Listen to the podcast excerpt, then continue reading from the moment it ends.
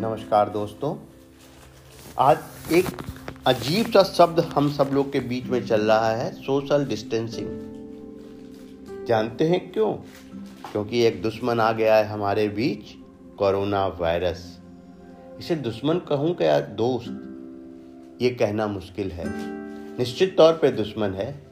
बस, जैसे हम कहते हैं, हर बुरी चीज़ अपने साथ कुछ अच्छाई लाती है। तो सोशल डिस्टेंसिंग कुछ ऐसी ही एक चीज़ है। दोस्तों,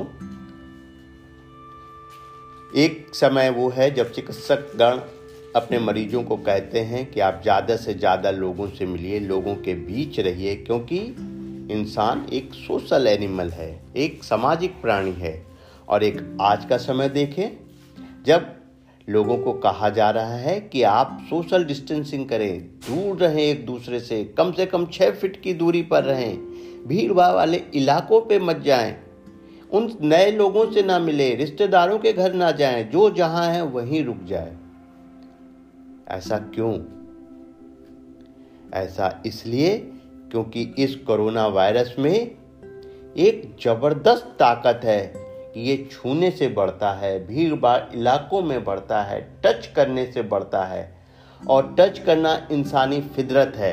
अगर आपको मैं दो मिनट खड़े रहने बोलूँ और आसपास कोई सहारा लेने की जगह हो तो आप कंधा टिकाकर उस पर खड़े हो जाएँगे। एक टेबल के पास आप होंगे तो नेचुरल सी बात है कि आपकी दोनों कोहनी उस टेबल के ऊपर होगी। और ये वायरस के आने और जाने का रास्ता खोल देती है। इसी तरह से लिफ्ट का बटन दबाते ही इन्फेक्शन एक के से दूसरे के दौर में चला जाता है।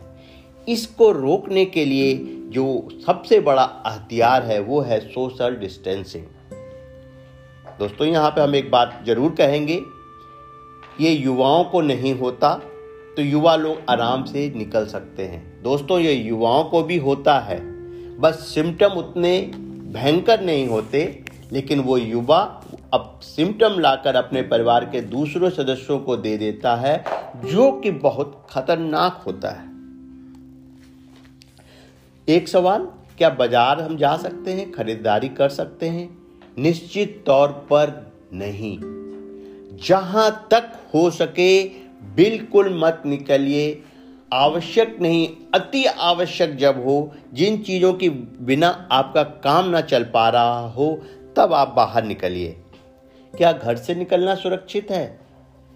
बहुत ज़रूरी हो, तब निकलें, क्योंकि हर जगह भीड़ है, दूसरे आदमी को आप टच करते हैं, छूते हैं, बहुत सारी सर्फेसेस ऐसे हैं जिसको हम लोग इनवॉलेंट्री टच करते रहते हैं, और ये हमें नुकसान कर जाता है। क्या हम अपने रिश्ता, रिश्तेदार के घर जा सकते हैं? उनके घर में किसी को नहीं है। दोस्तों, आज जब थर्ड स्टेज में कोरोना वायरस है, तब हमारा जवाब होगा नहीं। जो जहाँ पर है, वहीं रहे। किसी भी नए व्यक्ति से ना मिले, ना जुले। क्या हम बाहर खाना खाने जा सकते हैं? रेस्टोरेंट में खाना खा सकते हैं? दोस्तों, आपको पता होना चाहिए, रेस्टोरेंट कोरोना वायरस के लिए सबसे प्रोटेक्टेड प्लेस है, जहाँ से ये बीमारी तूफ़ान की तरह फैलेगी। क्या बच्चों को खेलने पार्क ले जा सकते हैं? कोशिश कीजिए ना। एक बार फिर से अगर हम समझाएँ, ये सोशल डिस्टेंसिंग क्या है तो दो लोगों के बीच में कम से कम छः फिट की दूरी होनी चाहिए, जो कि भारत जैसे देश में ये थोड़ा सा मुश्किल सी चीज़ है। बहुत ज़रूरी ना हो तो यात्रा को टालना चाहिए।